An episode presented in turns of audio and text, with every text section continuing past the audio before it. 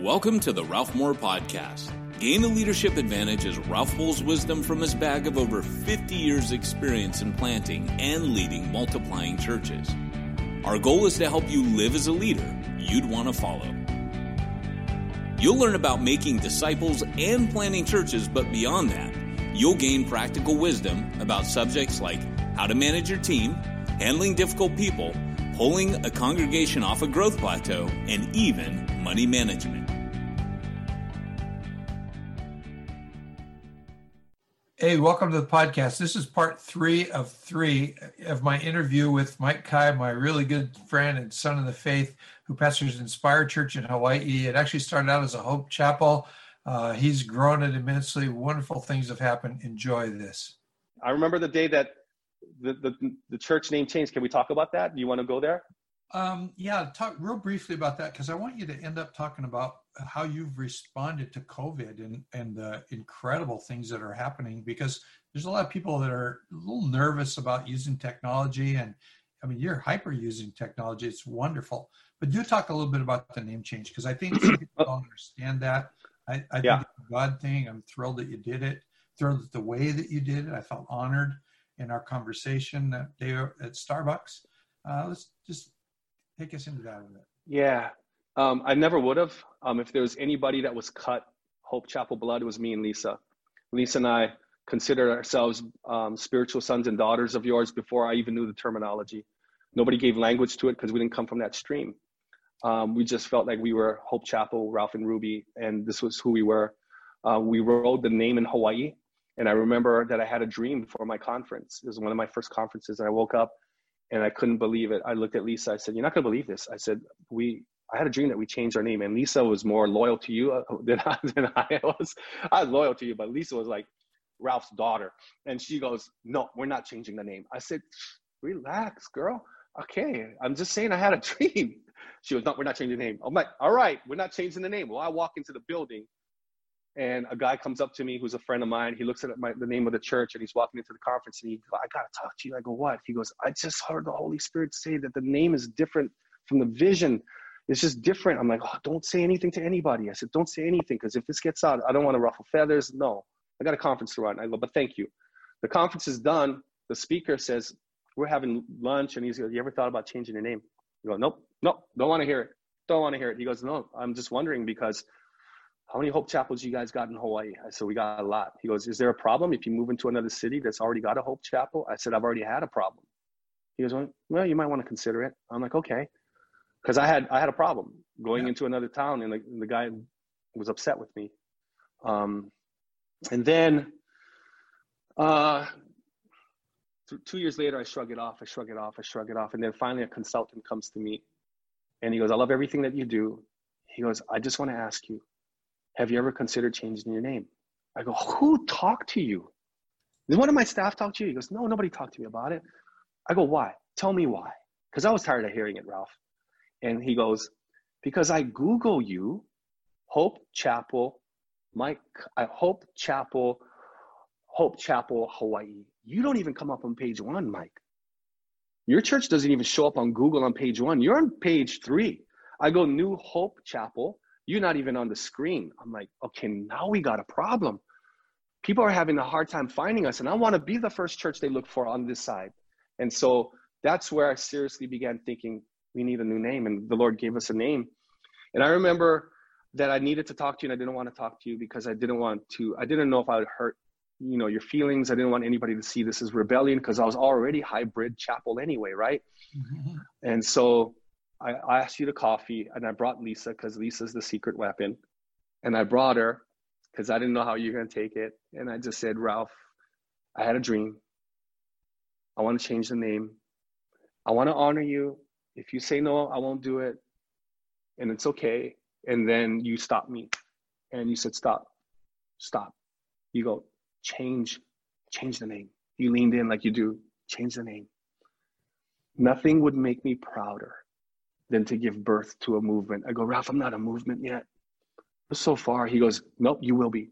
You said, churches plant churches, and movements plant movements, and you're going to be a movement one day.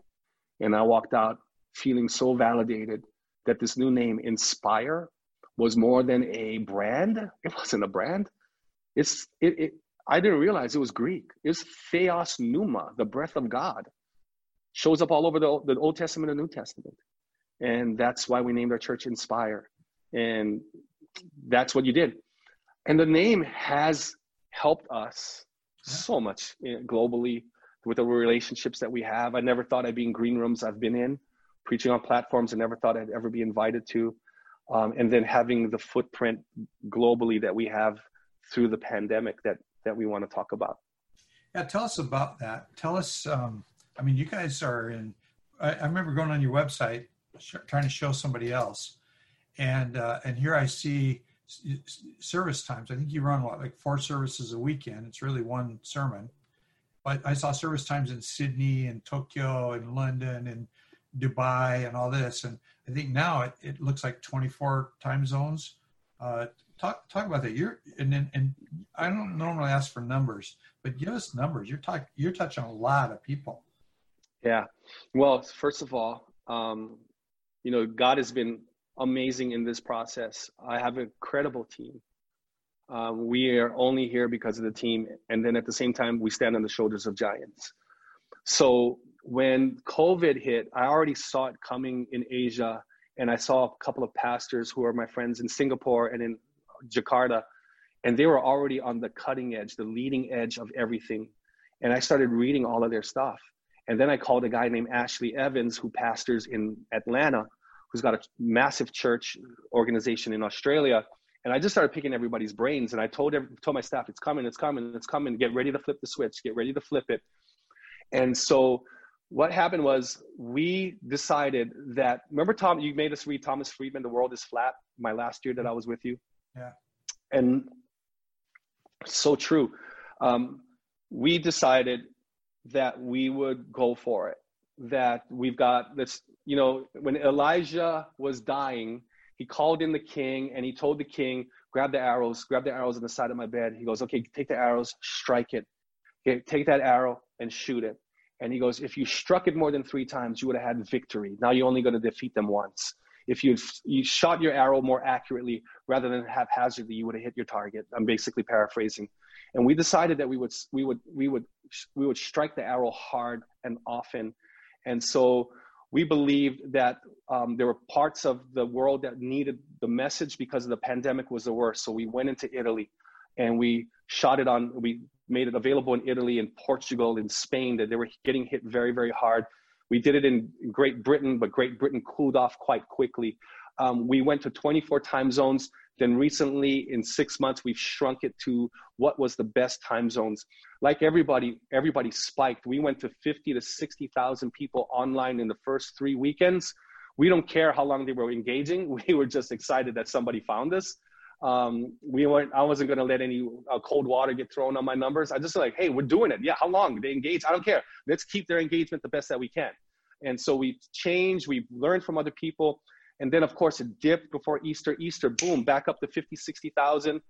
Excited about that. And of course, just like your summer numbers, and people are getting comfortable as countries opened up and cities opened up, and people were able to do what they wanted to do and then we we we dropped down. We ended up hovering at about twenty five thousand now. So I just got done talking to a friend who's a consultant who works with churches just our size, if not and, and bigger. And I know I know these churches he works with, and he goes, Mike, there are churches that have actually gone all the way back, all the way back to their previous engagement. He goes, you guys have actually held the largest engagement we've seen.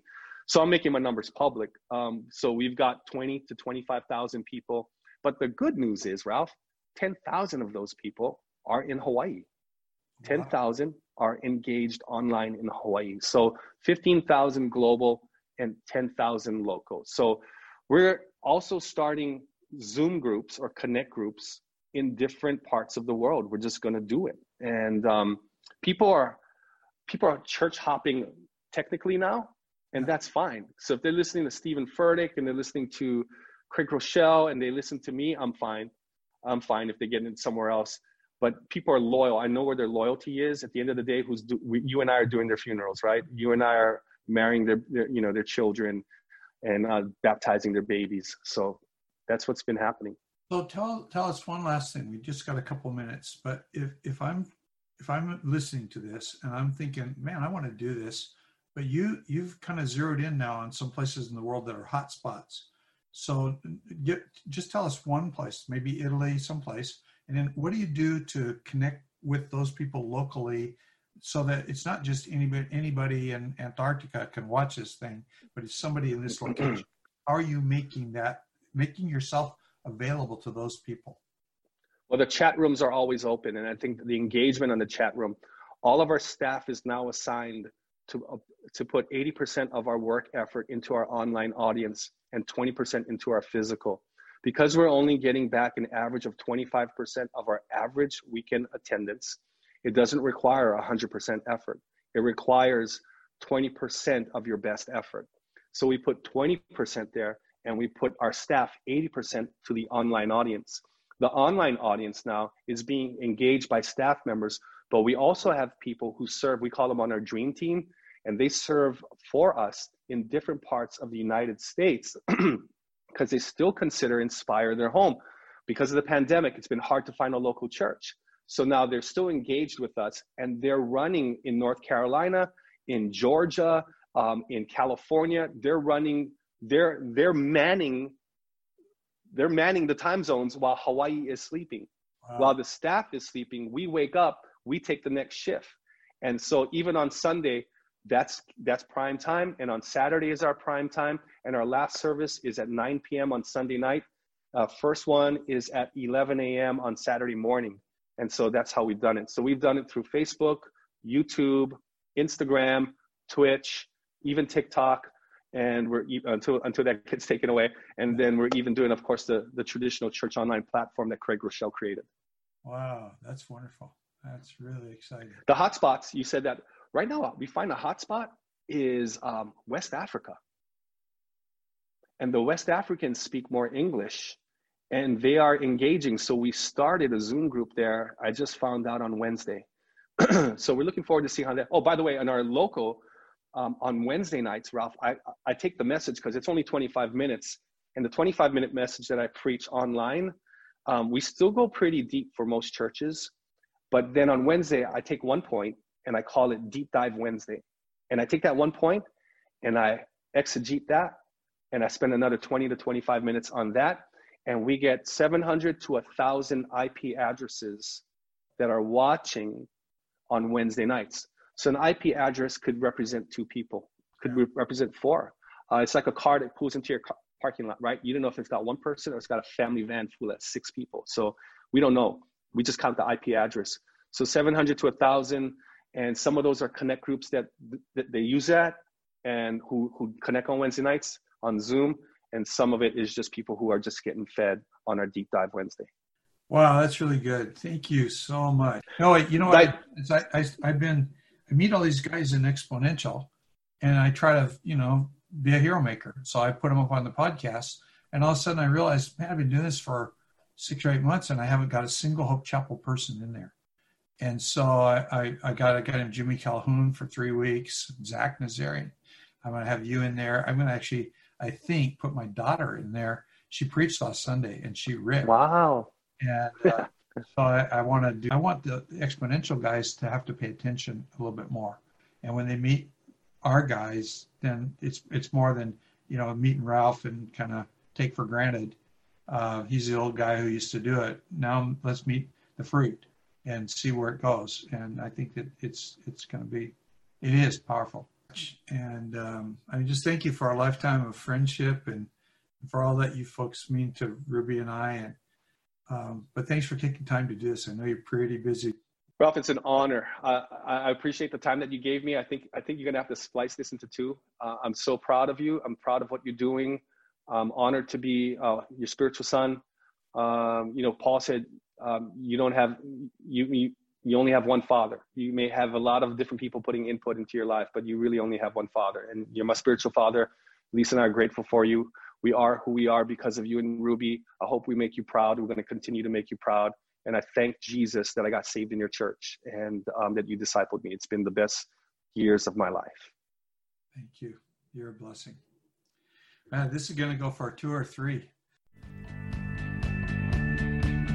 If you enjoyed today's podcast, be sure to subscribe and check his blog at ralphmoore.net.